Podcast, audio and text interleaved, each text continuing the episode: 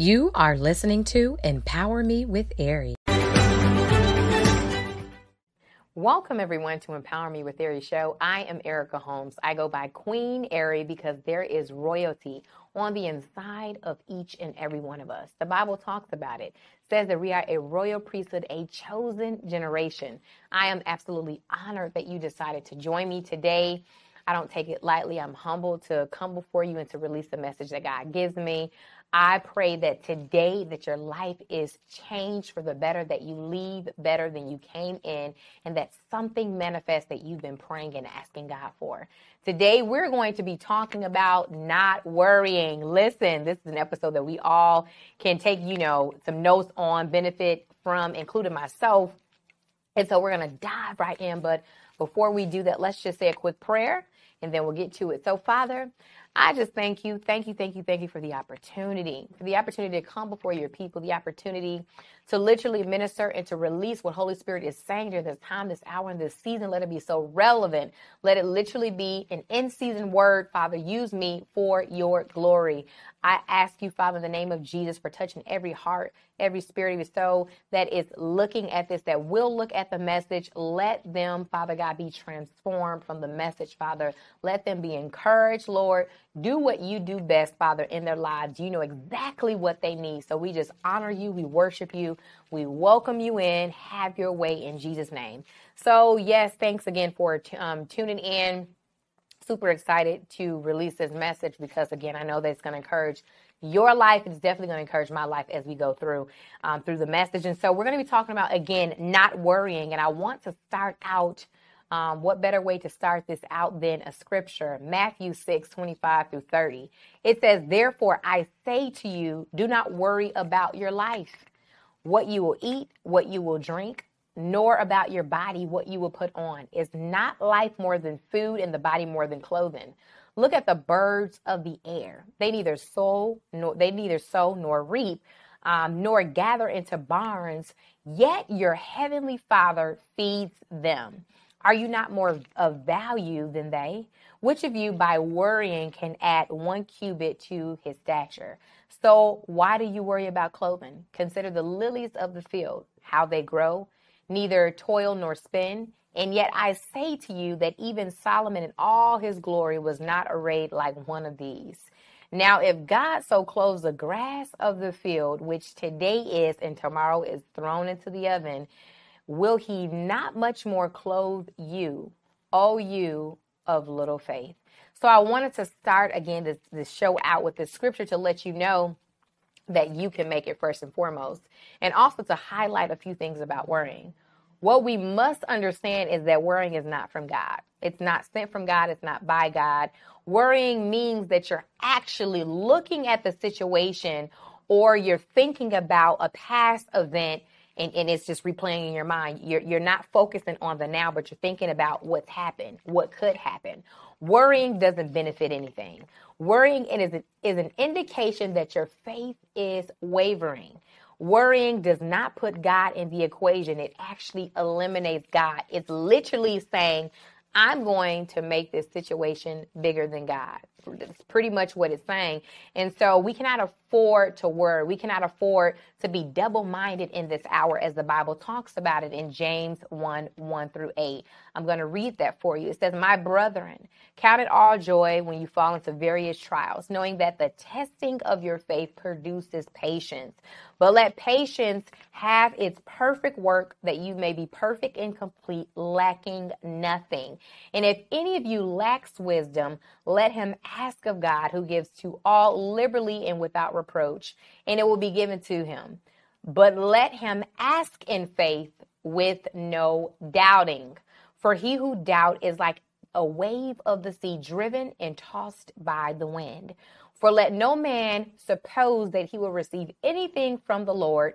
He is a double minded man, unstable in all his ways. And so I wanted to highlight you know, verses six through eight, because we have to ask in faith without doubting. Doubting causes you to become unstable. It's like a tug of war between what God said and what you see externally. You're like, God, I know what you said, but but look at that. You know, and so God, I know what you said, but I feel this. And so um we have to understand that we cannot allow externally what we see to make us doubt the all majestic, almighty God. Verse 8 talks about being double minded, which is literally having two minds or two thoughts or two beliefs that are conflicting with one another. Again, one is from God and one is contrary to what God said for your life, and you're believing both. You're trying to believe both, but you can't do it. It's making you double minded. You can't believe God will come through you for you and that something will happen um, bad in your life at the same time. Again, it, it conflicts. It's a conflicting mindset. If you are suffering with double mindedness, right now I declare and decree that today something is going to change for the better. That literally today you're going to be delivered from it and literally you're going to have the faith that you need to break the chains of being double minded and you're going to begin to believe what God has said about you, period. You have to be in agreement with God's mind, with his word, with his way. And so let your mind be renewed that um, it will help you not worry. Mind renewal can help you refocus. It can remind you of what is important. Again, there's scripture. I love giving scripture regarding any and everything that I do because it's something you can write down. It's something you can go back to. You may hear the words that I say. You may forget some of the words, but scripture, hey, it's, it's, it's, it's in there. So Romans 12, 2, it talks about the mind renewal. It says, and do not be conformed to this world, but be transformed by the renewing of your mind that you may prove what is good, acceptable, and perfect will of God. And so once you can control or get a hold of your thinking, because literally the mind is so powerful, then and, and how you perceive things, you can then know what is good, what is acceptable, and what is the perfect will of God. And also, I want you to take the time to write down this next scripture. It's, it's something um, that I use often. It's something that I have to use often, especially have gone through what I've gone through, experiencing trauma. Um, trauma can make literally can it can make your mind have battles. And so, uh, Philippians four and eight has helped me tremendously, and I want it to help you.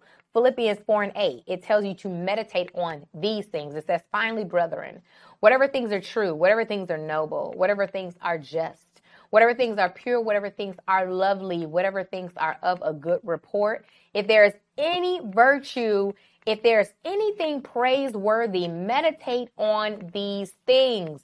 The things which you have learned and received and heard and saw in me, these things do. It says these things these do, and the God of peace will be with you. So, no matter how hard your thoughts try to distract you or encourage you to worry, guess what? You can control them. You literally have a level of control over your thoughts. You have the power to think things that are pr- uh, true, to think things that are pure, that are good, etc. You can do it. Just believe. And so, what we have to understand is um, we have to keep in mind where is wor- worry rooted. Worry is rooted or attached to fear. Fear can stagnate you. It can cause you to not move due to believing something bad is going to occur. We um, grab a hold of those thoughts and emotions and choose to trust God, you guys, today. If you have been in a, a cycle of worrying for years and are used to thinking of the worst case scenario, regardless of what happens in whatever situation, guess what? It's time for something different. You have to see what worrying has done for your life so far. Guess what? It's done nothing, nothing profitable. And now it's time to step in out on faith and say, hey, I'm going to believe. I'm going to do something different. I'm going to actually believe the word of God. I'm going to stick with it. I'm literally going to go forth with what God is saying for my life and I'm going to hope for the best. Sometimes you have to be there. Believe again, hope again, do not worry. And so Worrying is saying that again, God is not big enough. It is saying that God is not strong enough, and, and that we all know that that is definitely a lie from the pit of hell. God can do anything except fail, and there's nothing or no one greater than Him. We have to remember that, you guys. And so, um, whatever it is that you have been thinking of that has been causing you, that has been uh, to worry, that has been stressing you out, I want you to uh, to stop and to think. I like to do these exercises a little bit, and I think it's just more so um, it's Holy Spirit, but it's also the therapist in me as well. But I want you to stop and to think about it. And then I want you to get an image in your mind right now of God. And I want you to see God as really, really, really, real, really big. The, the image or the frame of where you're thinking of God in, imagine Him being the biggest thing you've ever seen, even bigger. Now, I want you to get that exact thought or exact situation that has been causing you to worry. I want you to take that that thought and I want you to put it in the same frame that God is in. However, I want you to see it as something itty bitty, something really, really, really, really, really small next to God. And then I want you to realize that nothing or no one is more powerful than God. Now, see God take that itty, itty little bitty thing that you've been worrying about.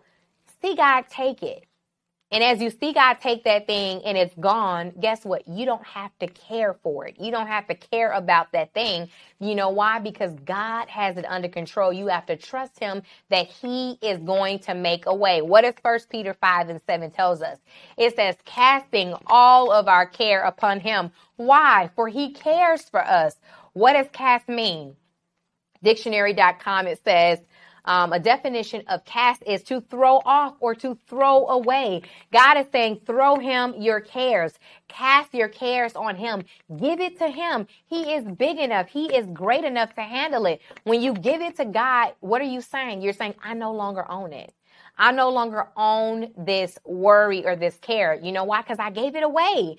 I literally gave it away. It's, it's, it, you know, it's like, it's like a pen. You have a pen and guess what? You give it to somebody. And if I give the pen to somebody, I no longer have it. That is what you do with your cares. Even though it's a simple illustration, we have to literally look at our situations like that. Even though it may be monumental, it may be so big, you may be discouraged. No, remember, God is bigger than that thing. You take that thing and you say, Here you go, God. You can have it and let him worry about it. You don't have to figure it all out. You just need to know the one who can figure it out, and, the, and that's the Lord. And so let's go ahead and read some scripture about this, and we will learn what casting our cares on the right one does. And so we're going to read about Elijah and the widow, First Kings 17, 8 through 24. Um, and it says, Then the word of the Lord came to him, saying, Arise and it says, Go to Zarephath, which belongs to uh, Sidon or Sidon, and dwell there. See, I have commanded a widow there to provide for you. So he arose and he went to Zarephath. And when he came to the gate of the city, indeed a widow was there gathering sticks. And he called to her and said, Please bring me a, a little water in a cup that I may drink. And as she was going to get it, he called to her and said, And please bring me a morsel of bread in your hand. So she said, As the Lord your God lives, I do not have bread, only a handful of flour in a bin and a little oil in a jar. And see, I'm gathering a couple of sticks that I may go in, excuse me, and prepare it for myself and my son that we may eat and die. And Elijah said to her, Do not fear. It says, go and do, it says, go and do as, um, it says, go and do as you've said, but make me a small cake from it first and bring it to me. And afterward, make some for yourself and your son. For thus says the Lord God of Israel, the bin of flour shall not be used up, nor shall the jar of oil run dry until the day the Lord sends rain on the earth. So she went away and did according to the word of Elijah. And she and her, um, and she and he and her household ate for many days. You guys, that's absolutely powerful. It says the of flour was not used up, nor did the jar of oil run dry, according to the word of the Lord, which he spoke by Elijah. I want to highlight that when we give uh, God our first, there is a blessing on the whole supply. When we give God our first of whatever it is, there is a blessing literally a principle. There's a blessing on the whole supply. When we give it to God first, we're saying, Lord, I trust you. When we give it to God first, we're saying, I believe your guidance. I believe your instructions. I believe that you are the great supplier and giving me back un- and giving, um, you are the great supplier and me giving back unto you is a reminder as to who I got it from in the first place. We got, we have to definitely keep that part in mind. So the next story that I want which is literally all within the same passage. But it talks about what happens next. When we obey God's word, watch what happens. And so Elijah revives a widow's son, same household. So it says, Now it happened after these things that the son of the woman who owned the house became sick. And his sickness was so serious that there was no breath left in him. So she said to Elijah, What have I to do with you, O man of God? Have you come to me to bring my to bring uh, my sin to remembrance and kill my son? And he said to her, Give me your son. So he took him out of her arms and carried him to the upper room where he was staying and laid him on his own bed. Then he cried out to the Lord and said, Oh Lord, my God, have you also brought tragedy on the widow with whom I lodged by killing her son? And he stretched himself and he stretched himself out on the child three times and cried out to the Lord and said, Oh Lord, my God, I pray, let this child's soul come back to him. Then the Lord heard the voice of Elijah. And the soul of the child came back to him, and he was revived. And Elijah took the child and brought him down from the upper room into the house and gave him to his mother. And Elijah said, See, your son lives. Then the woman said to Elijah, By this I know that you are a man of God and that the word of the Lord is in uh, the word of the Lord in your mouth is the truth. And so, you guys, powerful, powerful, powerful passages. We can learn so much from those, but any cares that you have, you have to understand can be resolved by God. God will send someone that has what you need. You have to understand that. And, if you think about it, Elijah needed something and the widow needed something. As she met his needs, her needs were met. And so God will place someone in your life that can change the direction of your life for the better and cause blessings to flow upon you instead. See, God cares for you and I. We must believe that today. He will not allow our needs or what's going on to go unnoticed. He will not allow us to die. He will not allow his word to fall to the ground. You do not have to worry. And so your worrying, it could be uh, rooted from disappointments. Your worrying could be from loss. Your worry can be from habit and fear. Whatever the root is, know that the blood of Jesus can break it. The power of the name of Jesus can cause those things to lose its power in your life. Remember who you serve. Remember remember who you serve and believe in the greater one. And so as First John 4 and 4 it reminds us, it says that you are of God, little children, and have overcome them, because he who is in you is greater than he who is in the world. And so as I'm writing this, I want, you know, as I'm reading this, I want to let you know that I am here for you by praying and being in agreement that it shall pass. Whatever is, is causing you to worry, it shall pass. Whatever has caused the stress shall not overtake your mind in the name of Jesus. You will overcome this and you will walk in joy. Victory is yours, said the Lord. Hold on to this scripture. Philippians 4 6 and 7 be anxious for nothing, but in everything by prayer and supplication. With thanksgiving, let your requests be made known to God. And the peace of God, which surpasses all understanding, will guard your heart and your hearts and mind through Christ Jesus. Don't be anxious. God is working. And so I want to share this last example with you in the Bible. You guys definitely write these scriptures down. And if you also go on HSBN's uh, hsbn.tv. You can take a look at these recorded episodes. You'll see the scriptures that are attached as well. Um, but this last this last story I want to share, John 11. It talks about the death of Lazarus. So it says, Now a certain man was sick, Lazarus of, of Bethany, the town of Mary and her sister Martha. And it says, It was that Mary who anointed the Lord with fragrant oil and wiped his feet with her hair, whose brother Lazarus was sick. Therefore the sisters sent to him. And it says, saying, Lord, behold, he whom you love is sick.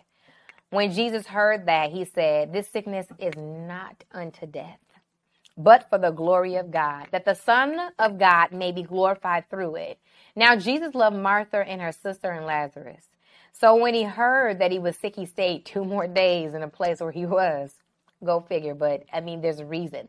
Then after this, he said to the disciples, um, "Let us go to to Judea, uh, Judea again." He could have stayed ten days, but but um, he stayed two days. And so the disciples, it doesn't say that, but I'm just saying. So the disciples said to him, "Rabbi, lately the Jews sought to stone you, and you are going there again." Jesus answered. Are there not tw- uh, 12 hours in in the day? If anyone walks in the day, he does not stumble because he sees the light of the world. But if he walks in the night, he stumbles because the light is not in him. These things he said, and after that he said to them, Our friend Lazarus sleeps, but I will go and so that I may wake him up. Then the disciple says, Lord, if he sleeps, he will get well. However, Jesus spoke Jesus spoke of his death and they thought that he was speaking about him taking uh, rest and sleep. Then Jesus said to them plainly, Lazarus is dead. And I am uh, glad for your sakes that I was not there, that you may believe. Nevertheless, let us go to him. So uh, we're going to skip down. I'm not going to read the whole story, but we're going to skip down and go to verse 23.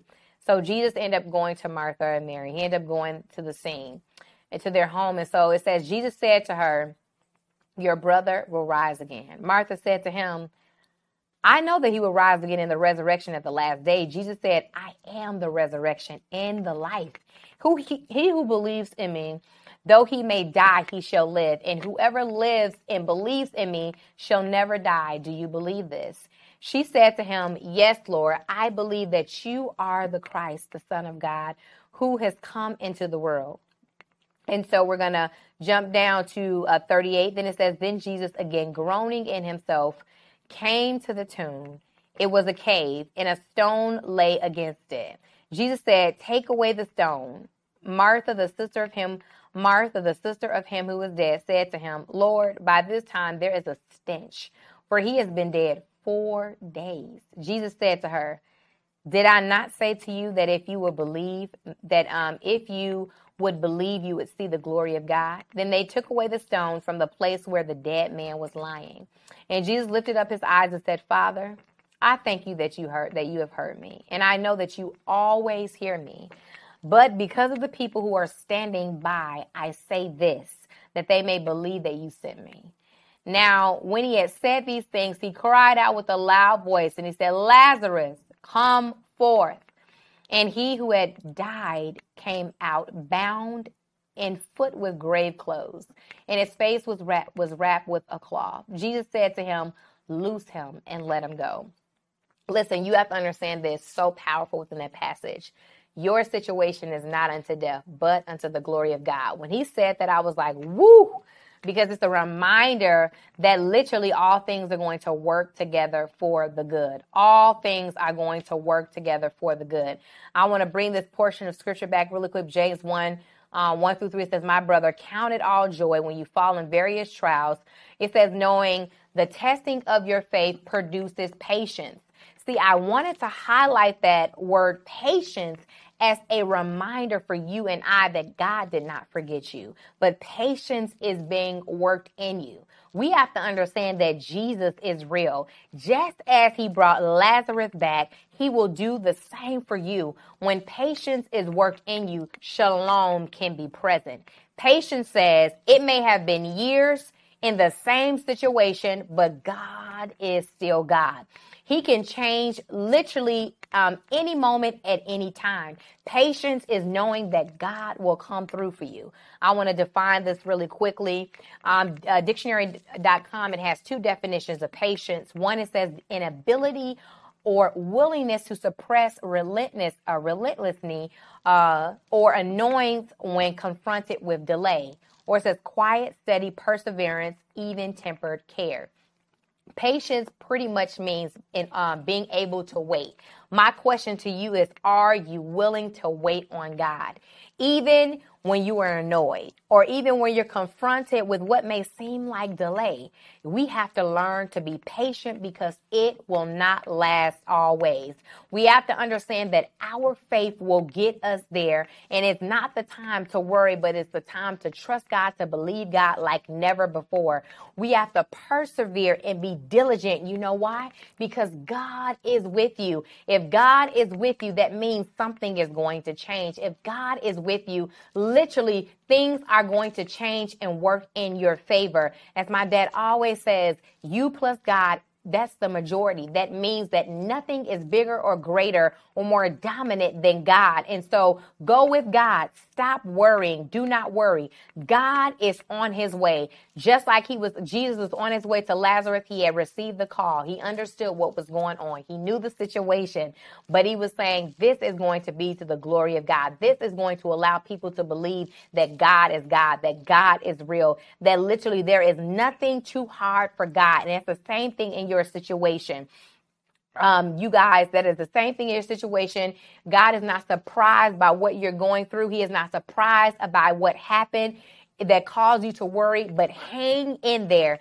I declare and I decree that you will see more of God, that you will hear more of God, that you will believe more in God, that you will literally allow what you've gone through to know God way more and literally allow God to outweigh whatever situation that you are facing because again, he is there. I pray that this message blessed you powerfully. I pray that even if you started the message worrying that right now that you're deciding to change, you're deciding that you're going to choose faith, you're decided that double mindedness is not your portion. You've literally decided that this is the time and the hour for you to see something greater. Believe it because God is with you. I want to give this time uh, very quickly to those who want to uh, be in the body of Christ, who want to accept Jesus as your Lord and personal Savior. Pray this, uh, repeat after me God in heaven, I thank you for loving me so much that you sent your only begotten Son to die for me. I ask you now to forgive me of my sins. Come into my life and make me new. I confess with my mouth that Jesus is Lord, and I believe in my heart that you have raised him from the dead. I accept you, Jesus, as my Lord and personal Savior. God, I'm ready to live my life for you. I also ask you for your Holy Spirit so that I can continually be led in all truth. I ask you these things and thank you for saving me in Jesus' name. Amen. If you said that prayer, welcome to the family of God. The angels are rejoicing. Everyone is rejoicing. They are ready and excited for you. And so I pray again that this message bless you powerfully. Connect with me at www.ericadholmes.com. Buy the products you can sow a seed toward the broadcasting. You guys, if you need prayer, you could always, there's a number on the screen for prayer requests. Go ahead, call that number and, and keep supporting HSBN TV. Remember to renew your mind. It is the gold mine. Love you guys.